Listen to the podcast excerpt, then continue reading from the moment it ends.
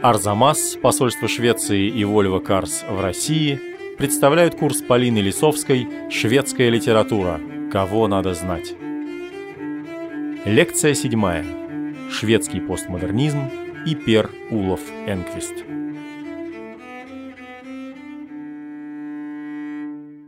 Выдающийся шведский писатель и драматург Пер Улов Энквист родился в 1934 году. Он писатель, который не только увидел шведский дом для народа, общество всеобщего благоденствия, вот эту пресловутую шведскую модель в ее расцвете, но и стал свидетелем того, как шведский социализм с человеческим лицом, как говорили в позднем СССР, начал разваливаться. Этот процесс деградации шведской модели своеобразно отразился и в творчестве Пероулова Энквиста, и в его творческом методе. Как это выглядело? Парадокс заключается в том, что Энквист, если судить по его книгам, ни на секунду не сомневался в правильности того пути, по которому шла Швеция и западная цивилизация в целом, начиная с эпохи Просвещения. Однако во многих своих романах он использует метод, который в общем-то, ставит под сомнение любые измы, любые великие нарративы и большие проекты. Этот метод можно назвать постструктуралистским, то есть отрицающим возможность объективного познания. И, соответственно, как художник Энквист пользуется постмодернистским инструментарием. С его помощью он в значительной степени строит свои тексты.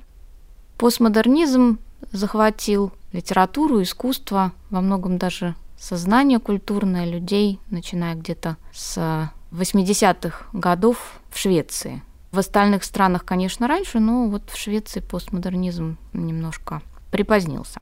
Постмодернизм обращается к уже готовому, прежде написанным текстам, историческим документам, иногда настоящим, иногда вымышленным, и в целом не претендует на создание единого кануна.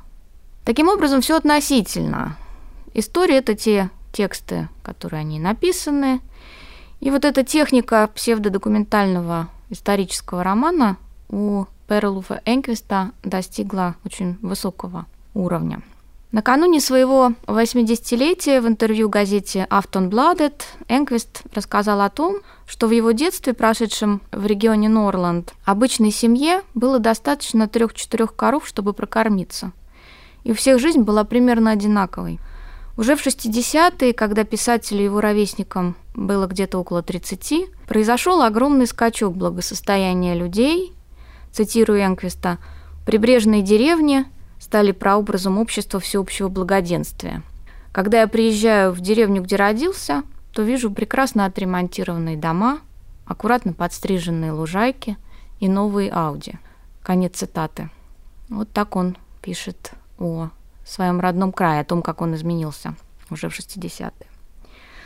Но мы упомянули, что вот этот шведский дом для народа, общество всеобщего благоденствия уже давно стало переживать не лучшие времена, и пик шведского социализма, как считает тот же Энквист, пришелся на последний выходной февраля 1986 года.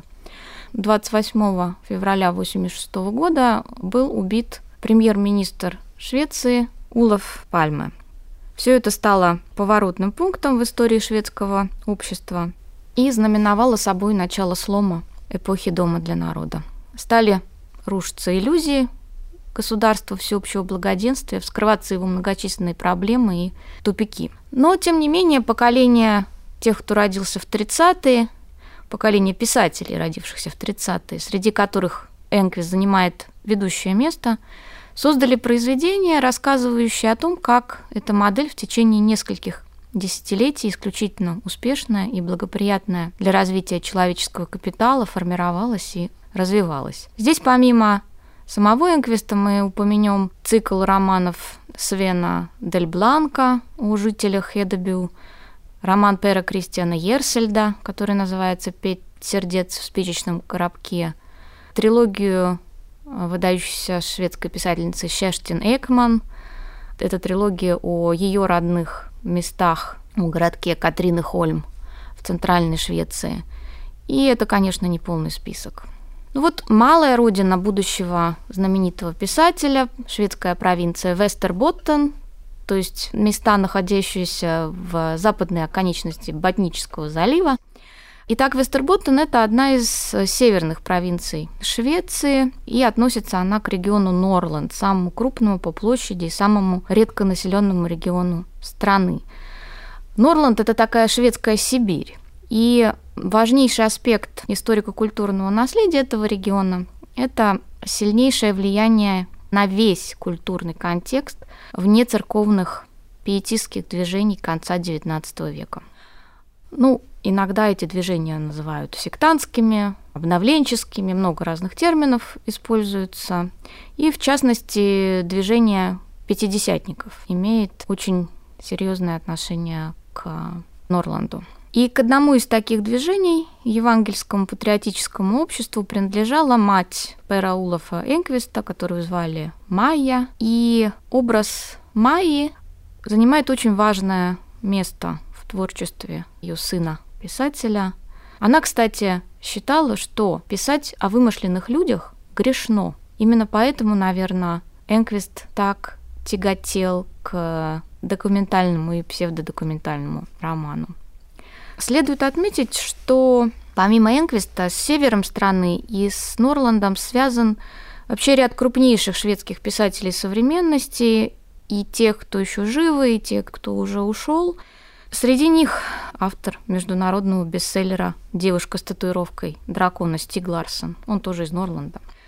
На вопрос о том, как детство повлияло на формирование Энквиста как писателя, он говорил, что тяжелого детства в неблагополучном районе большого города у него не было. Напротив, в его детстве были, цитата, «потрясающий красивый снег и северное сияние, много бога и меланхолии, совсем неплохо для будущего писателя. Сила маленького поселка, очевидно, играет роль в создании текстов определенного рода. В придачу там легко сосредоточиться. Конец цитаты. Ну вот он пишет это о своем детстве в этих не очень э, теплых и не очень светлых местах. Но свой Вестерботтен он, безусловно, очень любил. Ну, а родился он в маленьком поселке Йогбёле, в семье лесничего и школьной учительницы, вот этой самой Майи. Отец Энквиста, как и отец Эйвинда Юнсона, умер, когда мальчику было совсем мало лет. И детство его прошло без отца. Я еще хотела бы остановиться на том, что вот Э, жизнь и творчество этого крупнейшего современного классика шведской литературы. Безусловно, пример, демонстрирующий то, как людям этого поколения была создана возможность попасть поле действия, как у нас говорят, социального лифта в обществе всеобщего благоденствия. То есть мальчишка из деревни, сирота фактически, как и многие его коллеги по цеху, учился в Упсальском университете и защитил магистерскую диссертацию по истории шведской литературы. Раньше университет был доступен только тем, у кого в семье были деньги. Потом все поменялось. Международное признание и славу Энквисту принесли в первую очередь книги, в которых речь, тем не менее, идет не о Швеции, и это в первую очередь его роман «Визит лейб-медика» исторический, но всегда размышления о своей родине, о Швеции, как о большой, так и о малой родине, в его творчестве играют очень важную роль. Энквист, как и его коллеги из этого поколения, обращается к другим странам, культурам, иногда дальним, иногда близким. И это создает особое напряжение в их творчестве. Вот исследователь Андерс Эмман так охарактеризовал это явление, я процитирую творчестве этих писателей всегда существовало плодотворное напряжение между путями в большой мир для встречи с другими людьми и культурами, посредством чего они могли увидеть свои корни, свой родной дом в шведском Норланде. И наоборот, в том, чем является Норланд, они видели остальной мир. Ну вот это в полной мере относится к Энквисту, да, показать большой мир, чтобы понять свою маленькую родину и исследовать маленькую родину, чтобы проанализировать большой мир. В творчестве Энквиста эта раздвоенность и одновременно слитность восприятия особенно заметна. Швеция предстает в его романах в самых разных обликах, и основной вопрос своего творчества, который я бы определила как «что такое человек?», этот писатель часто пытается разрешить именно через проекцию этой темы на свою страну и свою малую родину. На наш взгляд, это просто, естественно, объясняется. Писатель рассказывал о том, что хорошо знал и любил. Ну, в последние годы он жил в Стокгольме, хотя длительное время он провел за границей, в частности, в США, в Калифорнии, и долго жил в Копенгагене, потому что он какое-то время достаточно продолжительно был женат на датчанке. Эпохами Энквист оперирует так же свободно, как и пространством. Один из его лучших романов, несомненно, уже упомянутый мной «Визит лейб-медика», написанный в 1999 году, посвящен эпизоду из датской истории XVIII века, и Швеция возникает в нем, надо сказать, лишь один раз, весьма опосредованно. Там вскользь упоминается о коронации шведского короля Густава III. А вот сделавший его знаменитым в самом начале роман «Пятая зима магнетизера» 1964 года разворачивается в неком городке в Германии под названием Зейнфонде и вообще полностью лишен какой-либо тематической связи со Швецией. В нем речь идет о персонаже, который очень сильно напоминает немецкого такого ученого или псевдоученого Фридриха Месмера, который разработал теорию животного магнетизма, умение лечить людей на расстоянии. Вот в романе «Пятая зима магнетизера» героя зовут Мейснер.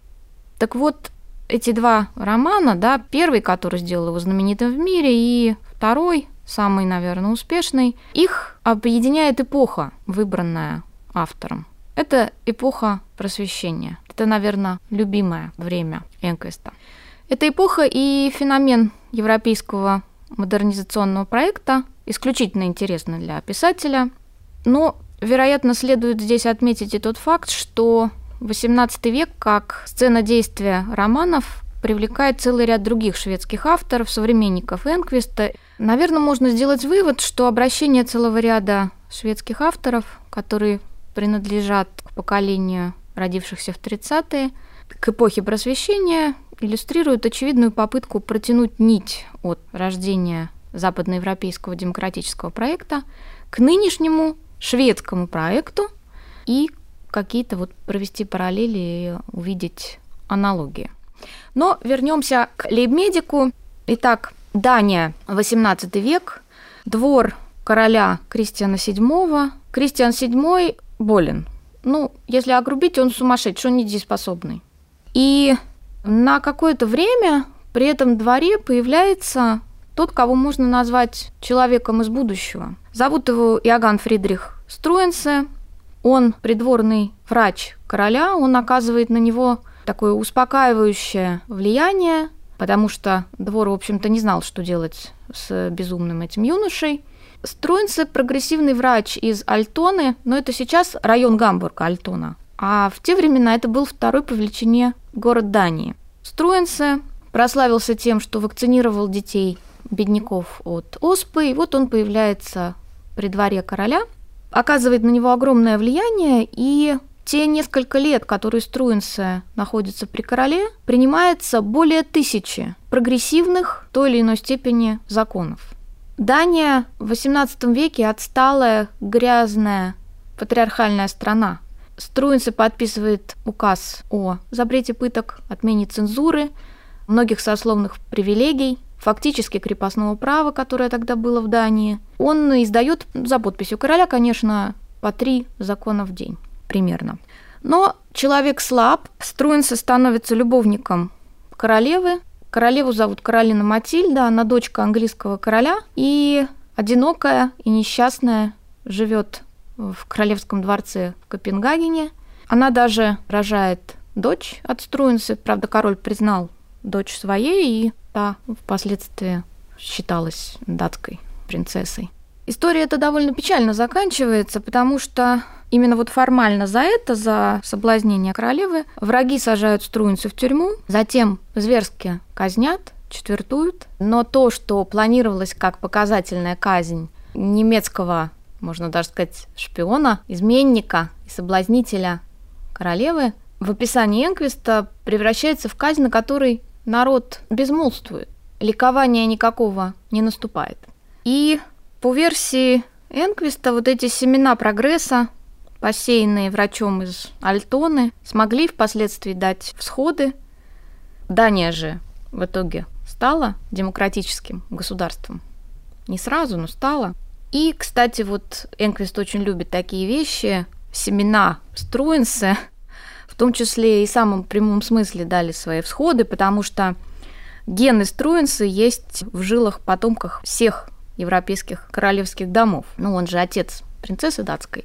В том числе, кстати, и Романовых. Об этом Энквист напишет потом в своем эпилоге. И вот как видит это в своем творчестве Энквист, для шведского проекта очень важное значение имеет взаимосвязь модернизационных, просветительских основ и религиозного пиетизма. Когда-то, объясняя замысел своих самых известных романов «Визит Лейб-медика», а также романа «Путешествие Леви», о котором мы лишь вскользь упомянем, оба романа четко укладываются вот в описанную выше схему, писатель приводит в частности в пример Вольтера. Цитирую. «Вольтер, например, был глубоко верующим человеком, но он ненавидел церковь. В этом не просто отыскать логику, но религиозность шла бок о бок с просвещением и рационализмом среди радикалов тех времен. И то, как они понимали это, заложило основы нового общества. Конец цитаты. Так что вот эта религиозная тематика, она на самом деле имеет очень важное значение. В большинстве исторических романов Энквиста там враги, которые преследуют Струинса, они изображены как, кстати, религиозные фундаменталисты. Струинса верует в Бога, но его вера отличается от темной и патриархальной веры тех, кто является его врагом. Успех романа о Струинсе и датской королеве, как мне кажется, лежит, конечно, в двух плоскостях. Во-первых, Энквиз взял весьма увлекательную историю из очень позднего средневековья, потому что он показывает Данию как все еще средневековую страну, в которой появляется человек из будущего. И, конечно, любовная история изложена в ней совершенно потрясающе, тонко, одновременно страстно. Любовь героев, олицетворяющая собой вообще говоря, прогресс, как мы сказали, сталкивается с противодействием сил мракобесных, ретроградных, которые стремятся к контролю над женщиной, в данном случае над юной королевой Каролиной Матильдой. Для них она с самого начала не более чем самка, которую должен покрыть король, чтобы получился наследник. У короля они тоже, в общем-то, за человека не считают. И вот э, в романе мы видим развивающийся, эволюционирующий персонаж. Всегда должен быть такой персонаж. И здесь это женщина, юная королева, которая из девочки, которая вообще ничего не понимает, превращается в женщину, которая начинает познавать и себя, и мир, начинает понимать, чего она хочет. Ну, правда, для Каролины Матильды все это заканчивается трагически. Струинса казнят, детей у нее отбирают, саму высылают в Германию, где она в возрасте 25 лет умирает. Видимо, ее отравили. А ну, а сам Струинса как образ в основном равен себе. Он человек из будущего, просветитель, опережает свое время. Ну вот правда, когда его пытают и казнят, он вроде бы как проявляет слабость. Его вынуждают подписать признание о том, каким он был вредителем и соблазнителем. Тем не менее, совершенно очевидно, что Энквист сравнивает его роль с ролью Христа, а казнь его с э, распятием. Ну а с точки зрения формы, Энквист использует как раз здесь все достижения документального, псевдодокументального и постмодернистского романа, играет с источниками, разворачивает сюжет фрагментарно. Читателю самому нужно складывать эти фрагменты как головоломку, и, вообще говоря, достаточно сильно напрягаться в хорошем смысле, чтобы проследить авторскую задумку. Но процесс этот очень увлекательный. И мне кажется, вот та игра, которой приглашает нас Энквист, и делает он не только в романе, а в медике, это вот один из его ключевых приемов. И Очень искусно он пользуется постмодернистским инструментарием в этом романе, смешивает эпохи, источники, уделяет внимание маленьким частным историям и правдам, включает элементы метапрозы. В метапрозе внимание читателя переносится с целостного образа мира, создаваемого текстом, на сам процесс конструирования и реконструирования этого еще незавершенного образа. Так что читатель ну и в том числе читатель Энквиста, часто находится в положении соучастника этой творческой игры.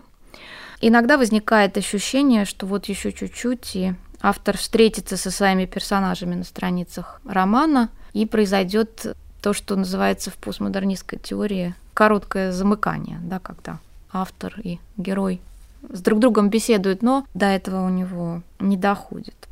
Я хотела бы здесь обратиться вот еще к такому моменту, есть ли вообще в шведской литературе постмодернизм, на самом деле вопрос, ответ на который не является однозначным. Швеция же такая необычная страна. В постмодернистском тексте, в принципе, невозможно поставить онтологические вопросы, то есть вопросы, связанные с проблематикой человеческого бытия. Ну, какие это вопросы? Это самые главные вопросы. В чем смысл жизни? Что такое человек? Почему их нельзя поставить в постмодернистском тексте? Потому что сама Философия постмодернизма, если можно вообще употреблять это слово по отношению к постмодернизму, не предполагает ответов на какие-то общие вопросы, не предполагает готовых истин и какого-то готового знания, которое бы такие вещи, как смысл жизни и сущность человека объясняли. Это было бы противоречием. То есть все относительно, нет непреложных истин, нет э, нравственных каких-то ориентиров, с которыми нельзя поспорить. Просто отличие текстов Энквиста от таких стопроцентно постмодернистских текстов состоит в том, что как бы там ни было, у этого писателя, на мой взгляд, есть четкий план понимания того, что хорошо, что плохо. То есть вот эта непреложная истина, тем не менее, за кружевами произведения так или иначе скрывается. В 1985 году вышел небольшой роман Энквиста «Низверженный ангел». Он переведен на русский язык. В нем три сюжетные линии, две из них связаны со Швецией. В первой линии речь идет о подростке, который без каких-либо видимых причин убил двух маленьких девочек. Другая сюжетная линия, которая связана со Швецией, это воспоминания рассказчика в романе. Ну, он, в принципе, идентичен самому Энквисту о собственном отце, который, как ему рассказывали, писал стихи. Но поскольку в пиетистской среде это считалось занятием грешным, как и любые светские развлечения, как танцы, кино, как театр, то он написанные стихи прятал или вообще даже рвал или жег тетради. Вот Энквист, конечно, наверное, что-то домысливает о собственном отце, но во всяком случае он часто проводит мысль, что вот от отца, который не мог не писать, но мучился от того, что это грешное занятие, от этого отца к нему перешел, ну, если не талант, то, по крайней мере, склонность э, к сочинительству. Ну и вот в этом романе есть третья линия, вообще удивительная, о человеке, которого звали Паскаль Пинон. Жил он в начале 20 века в Калифорнии, и проблема была в том, что у него было две головы. Точнее, на его такой обычной штатной голове была еще одна, женская, и женскую голову звали Мария. И вот эта Мария постоянно ему что-то говорила, они общались. Иногда эти беседы были мучительные, и вот это такая своеобразная любовь была между ними. Ну и, наверное, вот то, что звали эту женскую голову Марии, тоже не случайно, также звали мать Энквиста, Майя или Мария. И мы, имея три сюжетные линии, должны каким-то образом их между собой соотносить и пытаться понять, как их соотносит между собой Энквист. Но тут разные могут быть версии, я не буду в них вдаваться, что он имел в виду. Однако вот это пример того, как он э, пишет какие увлекательные и запутанные истории рассказывает. Интересно, кстати, что за произведения 80-х, в которых Энквист обращается к движениям души частного человека, он заплатил охлаждением к себе со стороны социал-демократических и леворадикальных критиков. Его стали обвинять в, цитирую, приватизации в угоду вкусом времени. Ну да, в 70-е годы литература Швеции была гражданственна, социальная направленность была у нее очень ярко выражена. А вот в 80-е как бы она снова уходит как бы в частную жизнь, в частную историю. Но это, кстати, и признак постмодернизма, да, рассказывать маленькую историю, а не какую-то великую правду. То есть Энквиста критиковали за отход от проблем общества в пользу исследования горести и радости человека частного – тоже, кстати, относится и к увлечению Энквиста театром. В 1981 году у него выходит сборник из трех драм, он так и называется «Триптих». Две из них разворачиваются в а, буржуазных гостиных. Ну вот э, написанная еще в 1975 году его знаменитая драма «Ночь Трибад». Это драма о Стринберге, его отношениях с Сири фон Эссен, точнее, о кризисе отношений Стринберга с первой женой Сири фон Эссен, о том, как он ревнует ее к дачанке Мари Давид, с которой у Сири, вероятно, была любовная связь, о мучениях мужчины, который не понимает, где его позиция вот в этом меняющемся мире, где идет слом семейных ценностей ну, а называется драма «Ночь Трибад». Трибада – это слово из XIX века, так э, называли женщин гомосексуальной ориентации в те времена. И вот, возможно, недовольство критиков Энквиста в 80-е объясняется также тем, что он так демонстративно отошел от критического подхода к изучению феномена человека, человека общественного, да, он обратился к человеку частному. Ну, соответственно, оставил шведскую и шведскую общественную реальность как объект критики и пристального изучения. Несомненный интерес представляет вопрос о присутствии образа России в шведской литературе XX века в целом и об экзотизации образа нашей страны. В частности, ну, что касается Энквиста, то упоминания о России в разных ее ипостасях постоянно возникают в его текстах. В интервью российскому телевидению в начале 2000-х в ответ на просьбу авторов программы выбрать ряд определений для России, наряду с другими эпитетами, Энквист выбрал следующие. Таящая угрозу и, конечно, загадочная. Полное драматизма взаимодействия с огромным восточным соседом, несомненно, также оказал влияние на развитие шведского проекта. То есть Швеция, она как бы всегда с опаской смотрела на нашу страну. Ну и Энквист затрагивает эту тему во многих своих романах. В частности, у него есть документальный, в общем-то, строго документальный роман, который называется «Легионеры», 68 год. Он посвящен весьма спорному эпизоду в истории шведской демократии, когда Швеция выдала СССР в 1946 году более сотни прибалтов, которые воевали в войсках СС, так называемые прибалтийские легионеры СС. И в этом романе, конечно, обсуждается так называемый врожденный страх шведов перед Россией. Чтобы написать этот роман, сам писатель побывал в СССР в 60-е, собирал материалы, брал интервью у бывших прибалтийских легионеров. Он, кстати, говорил о том, что ну, большинство из них, конечно, были, естественно, наказаны, там отсидели какие-то свои сроки, но большая часть из них – вернулась уже в свои родные места, в Прибалтику. И это очень, кстати, спорный такой роман. У нас он, естественно, не мог быть переведен, вот, но он вызывал большие споры и в самой Швеции, потому что родственники выданных Швеции легионеров предъявляли Энквисту очень большие претензии по поводу мыслей, высказанных в этом романе.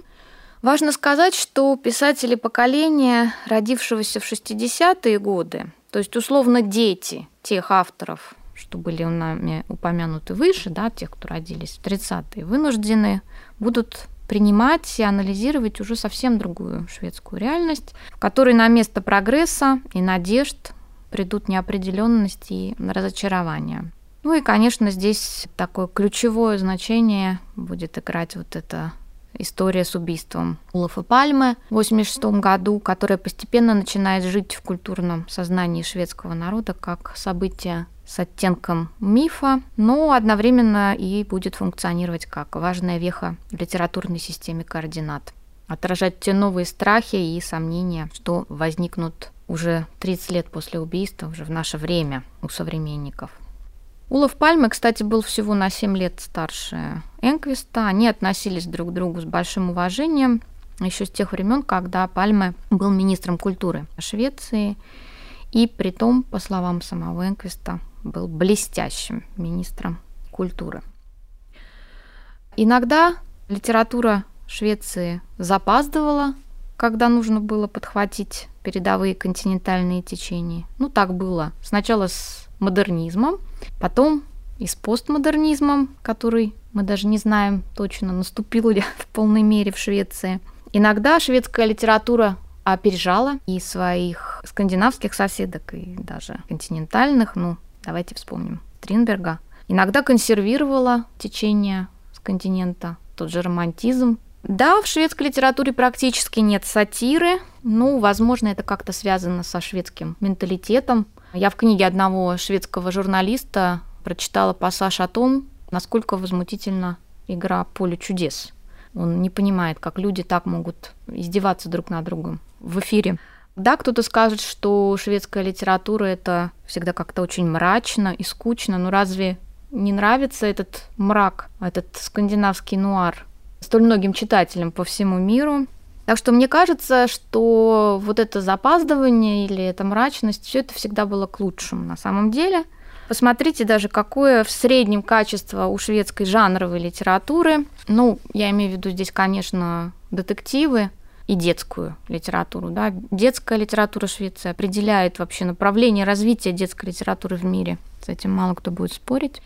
Более того, мне кажется, что у этой страны огромный потенциал, и мы будем узнавать еще об очень хороших авторах, там появляющихся. Так что хорошая литература в Швеции точно не умерла и все еще впереди. Над лекциями работали редактор Валентина Люсина, фактчекеры Юлия Гизатулина, Вера Едемская, Полина Семенова и Михаил Трунин – Звукорежиссеры Наталья Зачесова, Антон Зачесов и Станислав Миловидов, студия звукозаписи «Башня» и выпускающий редактор Марина Нафикова. Кроме того, мы благодарим за помощь Ивана Воловика, Варвару Скопину, Дарью Гоголеву, Александра Борзенко, Ирину Калитеевскую и Алексея Пономарева. На сайте Арзамас, помимо лекций, вы найдете также список лучших шведских детективов, плейлист средневековых баллад, стихи главного шведского поэта и Нобелевского лауреата – и тест о Карлсоне. Курс подготовлен совместно с посольством Швеции и Volvo Cars в России.